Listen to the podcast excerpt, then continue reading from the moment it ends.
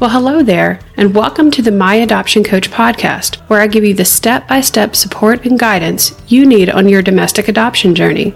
My name is Amanda, and I'm an adoptive mom of two on a mission to make your adoption easier, faster, and more affordable because no one should walk the domestic adoption journey alone.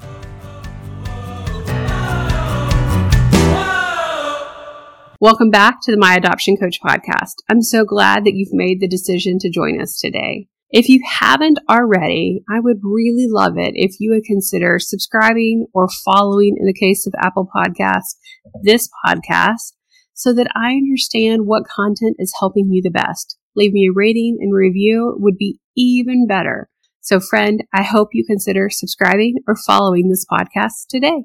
Today, we're going to talk about how to make your home study a piece of cake. Or, as one of my clients recently told me, Amanda, that was so stinking easy. Why was I so scared about that? So I'm going to share with you the steps that she followed to make her home study process so much easier. First, let's talk about when you actually need to start a home study. I would suggest that you don't start a home study until you've chosen the method that you're going to adopt via, as well as maybe your adoption partner. So let me break that down just a little bit more. If you're adopting with an adoption agency, attorney, or consultant, they're going to have a specific partner or list of partners that they want you to work with. So you should wait and figure out who you're going to work with from your adoption perspective and then figure out the home study provider from there.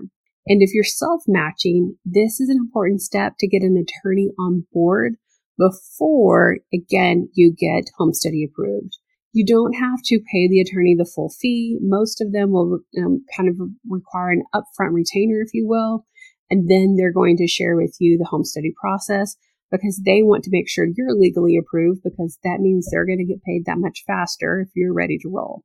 So the first step in the process really is to find a a partner, an agency partner, an adoption, you know, partner, and then find your home study partner. Then once you found a home study partner, you're going to reach out to them. I wouldn't overcomplicate this step. I would just ask for their process, their fees, and their timeline. Really simple. And know that I really suggest as you go through the uh, finding the right partner from an adoption perspective that you interview several, and find the right fit. From a home study perspective, yes, they are licensed social workers and so they are great counselors, but I actually would suggest you find a counselor to help you through the emotional side of your adoption journey separate from your home study um, company that you partner with. And so, therefore, I feel like finding the right home study agency is a bit more straightforward. You want to find the right fit based upon your timeline, criteria, cost, etc. So when you reach out to them for that initial conversation, again, you want to get an understanding of the process, of their timeline and of their cost. The typical process is going to be kind of three parts, if you will. The first part is going to be focused on the what I call the mountain of paperwork. I mean, it is ginormous. You're going to have everything from previous year's tax returns, proof of employment, proof of homeownership. Um, doesn't mean you actually have to own your home, but your mortgage uh, going to doctor's visits and making sure that you are healthy enough to raise a child, a couple of different background checks that are going to involve basically child maltreatment, which means child abuse at the, both the state and the federal level. You're also going to have to pass a criminal background check. Most states won't allow anyone with a felony on their record to adopt. And so that's going to be, again, something you're going to have to go through. You're going to have to go get fingerprinted and send off, you know, little cards that are specifically ordered in a particular way um, that have your fingerprints on them. It really was kind of a unique experience. I remember when we went through it the first time, I was like, I'm having to go to the jail to get fingerprinted. This feels so weird. But, friend, it is just a step in the paperwork process. So you kind of have to just suck it up and get over it and keep rolling, um, as with a few things in the adoption journey, right? So you'll go through what I call the mountain of paperwork, but your home study partner should give you a list of everything that you need to complete, the corresponding documents, where they need to go. And this is where it really pays to have a type A person that's like chucking it all over your shoulder. You just want to make sure you get it right. You want to make sure you send it off and follow all of the instructions because that will keep you from getting delayed and keep you from potentially not getting approved or having to do additional paperwork and follow ups and appeals. And you don't want to do those things because you forgot to fill out a box on a piece of paper, right? So just be really conscious of this. So the first step again is finding, or excuse me, in after you found your um, a home study partner, is making sure that you do the mountain of paperwork. The next step is going to be getting your home ready for a home inspection. During a home inspection, basically the social worker is coming into your house to make sure that it's safe, that a child's not going to accidentally fall into the pool or stick their finger in a light socket or, you know, drink bleach or, you know, any of those other horrible things because everything needs to be behind lock and key with childproof locks and with gates and all of those corresponding things. Now, I will tell you that of the, the steps and the home study process, this is one of the two steps that really gives my clients a lot of pause. They're like, I have got to clean my house for days. I know when I went through my own journey, I used it as an opportunity to like purge, like there was no tomorrow. It was also a great time to get rid of like my husband's furniture that I didn't really love that was still in our house, but please don't tell him that, okay? Just our little secret. um, but it was a, a great excuse to kind of go through and do some deep cleaning, do some deep purging, and really have us, um, you know, kind of set out and set up for when the child could come home. That is not something you have to do. They're looking for basic cleanliness and basic safety. And if you need a checklist to help you feel a little bit more prepared, even going into this step before maybe you even find a home study partner, head on over to the Facebook group and in the guide section, I have a home study checklist for you that will walk you through just some common things that they're going to look through. That is actually a home study checklist was built based upon my own adoption journeys. And then I've updated it based upon some, what, what some of my clients have been through in the past few months or so. So that will be super helpful for you.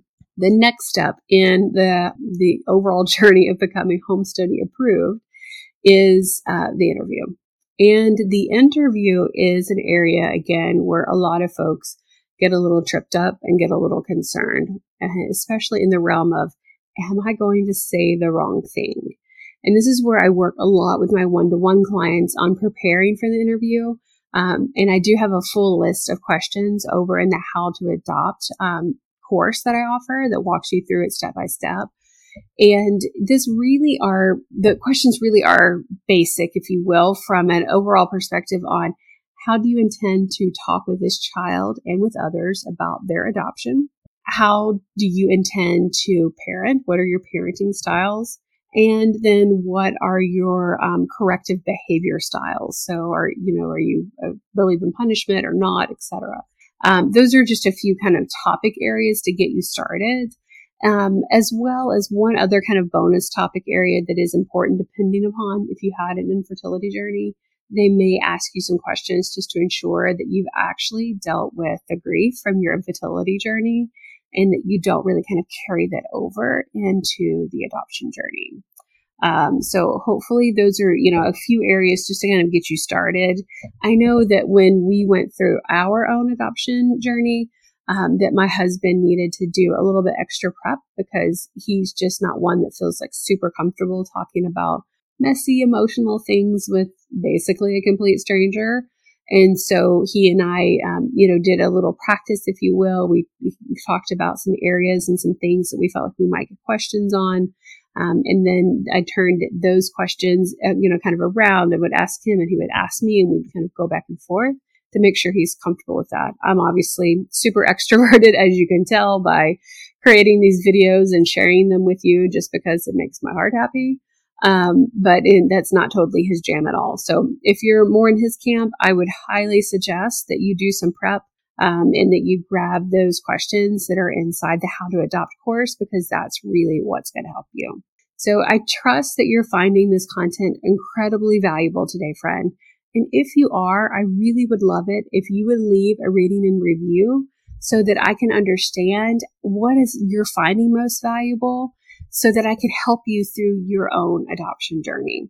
Um, so as as it goes through, you know, the overall kind of process, if you will, again, it's really important that you are finding, um, you know, the partner that you're clearly understanding their overall process, their timeline, their cost. And then once you've done that and you really dive into the process, there are three main areas, again, that you're going to be focused on. The first is going to be overcoming mount paperwork is really going through the process step by step to get the paperwork completed. The next is going to be all around um, making sure that your home is ready for the home study visit. And that's really focused around the safety aspects. And again, I have a free guide for you over in the Facebook group that I would highly suggest that you grab and, and walk through because that's going to help you. And then really the third step is being prepared for the interview itself. Um, and from an interview perspective, it's just about making sure that you guys are on the same page together because that is what's really important here is that if you're adopting with a partner, that you and your partner um, have aligned values, have aligned perspectives as it relates to parenting this child in the long term. Okay. So I would love to know from you what would make your home study easier? Um, I would, you know, I, I think that the guide over in the Facebook group will definitely help you. But I would love it if you would drop a comment below to tell me what would help you in your home study preparations. Again, if you're finding this content helpful um, and need to, you know, kind of back up and unpack different areas of the adoption journey, make sure that you check out either the content around the five types of adoption uh, so that you can pick the right adoption journey for you. Or if you need strategies to fund your adoption, go back and check that content out as well. I, again, friend, I know that this is a hard journey. Anything's possible with the right plan and support. You can do it, and I've totally got your back.